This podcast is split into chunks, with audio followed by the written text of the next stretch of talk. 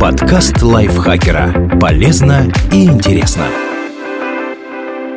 Всем привет! Вы слушаете подкаст лайфхакера. Короткие лекции о продуктивности, мотивации, отношениях, здоровье. В общем, обо всем, что делает вашу жизнь легче и проще. Меня зовут Дарья Бакина. Сегодня я расскажу вам, можно ли проводить параллели между событиями прошлого и настоящего.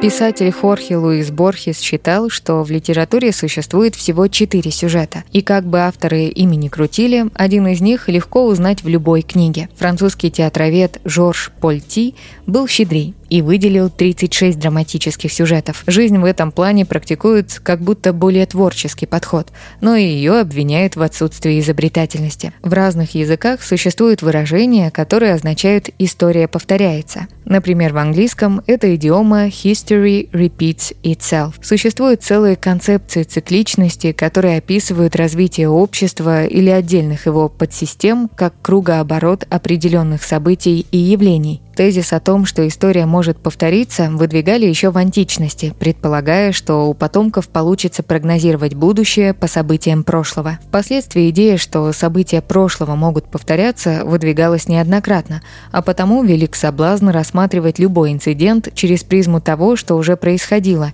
и считать, что ровно так все и будет. Но давайте разберемся, почему мы склонны искать повторения и стоит ли так делать. Почему нам так нравится искать исторические аналогии?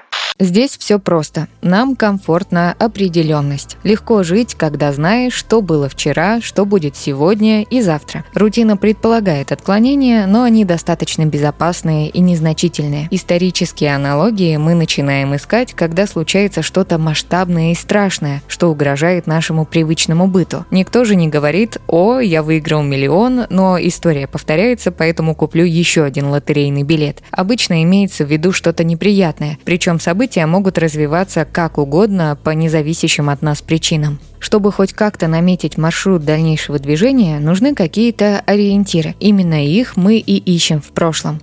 Если событие А сто лет назад закончилось так, то событие Б сегодня завершится тем же. Даже если все было плохо, исторические изыскания все равно могут действовать успокаивающе, потому что лучше ужасный, но конкретный конец, чем ужас без конца. Психолог-сексолог Олеся Писарева отмечает, что все наши страхи можно разделить на физические и психологические. С физическим все понятно. Он призван сохранить жизнедеятельность организма. Кто-то нападает, значит нужно бежать. С психологическим все гораздо сложнее.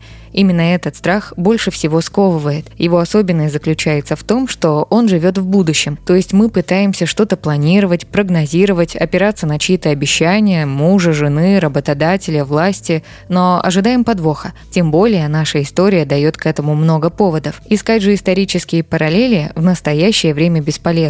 За последнее столетие скорость жизни увеличилась в несколько раз. Последние два года с начала пандемии привели к такому множеству изменений в жизни всего человечества, какое раньше происходило в два, а то и три десятка лет – и тут два пути. Либо мы адаптируемся, пытаясь сохранить веру в прежнее мироустройство, закрывая глаза и не принимая неизбежные изменения, либо смело идем дальше. Адаптация нам более знакома и для нас стабильна, тогда как развитие всегда сопряжено с неизвестностью. При этом адаптация сковывает мышление знакомыми рамками, а развитие открывает все пути к поиску лучшего. Хотя неопределенность в той или иной мере существует в обоих случаях. Почему история все-таки иногда повторяется?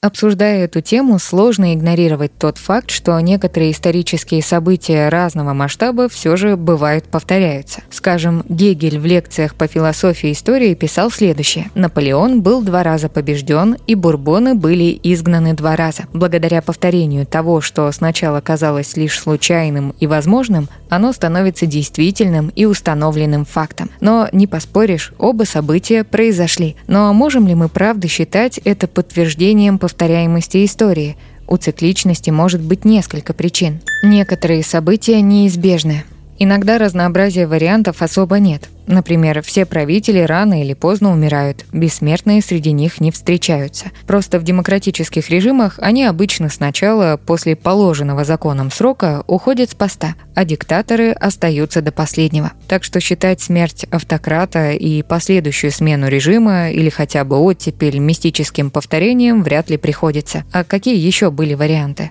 Мы видим только сходство. Если нам хочется во что-то верить, хоть в цикличность истории, хоть в плоскую землю, мы будем охотно прислушиваться к аргументам, которые подтверждают нашу точку зрения, и игнорировать то, что ее опровергает. За это отвечает такое когнитивное искажение, как предвзятость подтверждения. Вера в определенный исход определяет наши действия. Если человек уверен, что дальше будет так, а не иначе, ему свойственно вести себя по-другому, как подразумевают будущие события, а соответствующие действия увеличивают шансы или риски того или иного исхода. Именно поэтому гадания иногда все-таки сбываются. Но скорректировать свое поведение из-за веры во что-то может не один человек, а группа людей, в том числе довольно большая. Соответственно, это иногда отражается на масштабных событиях.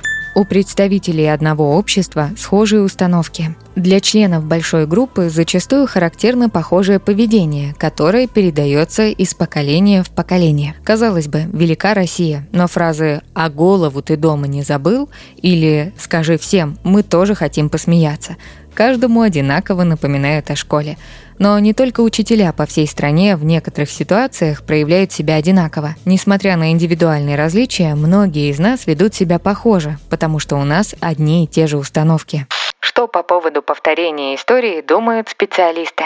Историки призывают быть осторожнее в прогнозах. Кандидат исторических наук, старший преподаватель домашней школы «Интернет-урок» Илья Стрекалов считает, что прежде всего важно понимать, что главный принцип понимания и изучения истории – это принцип историзма. Историзм – это изучение каждой эпохи, каждого периода в контексте тех условий, которые существовали на момент событий. Всегда есть соблазн сказать, что, допустим, сегодняшний спор между сторонниками российского и западного опыта – это продолжение спора славянофилов и западников в русском обществе XIX века. Но никто при этом не учитывает, что славянофилы и западники, как течение общественной мысли, появились в особых условиях царской самодержавной России, жестокой цензуры, господства территории официальной народности и необходимости осмысления эпохи Европы после наполеоновских войн. Поэтому то, что было в XIX веке, и то, что есть в XXI, это две совершенно разные вещи. То же самое можно говорить о революциях, будь то английская, французская, русская или, наконец, то, что сегодня принято называть революциями в разных странах. Кроме того, желание заявить, что история повторяется, приводит к тому, что мы просто не замечаем, как происходит подмена или изменение смысла понятий. Бесспорно, существуют процессы в обществе, которые так или иначе совпадают, но повторить историю невозможно. Исторические условия каждой эпохи всегда различны,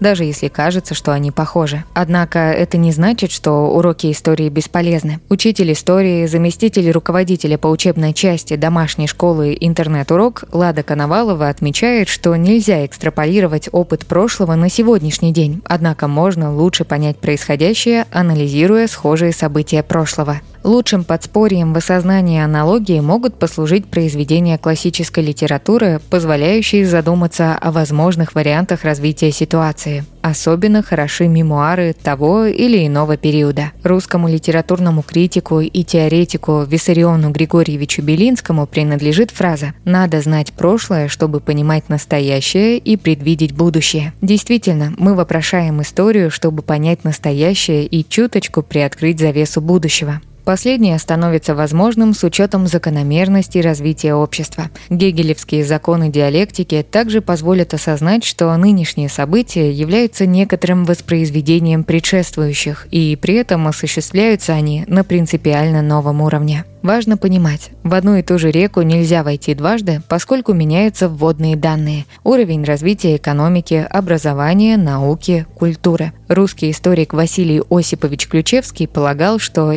история – это фонарь в будущее, который светит нам из прошлого. Это как раз о том, что эта наука учит осмысливать и анализировать события других времен, помогает лучше понять и объяснить многие современные проблемы – Кто понимает прошлое, тот способен осознавать будущее.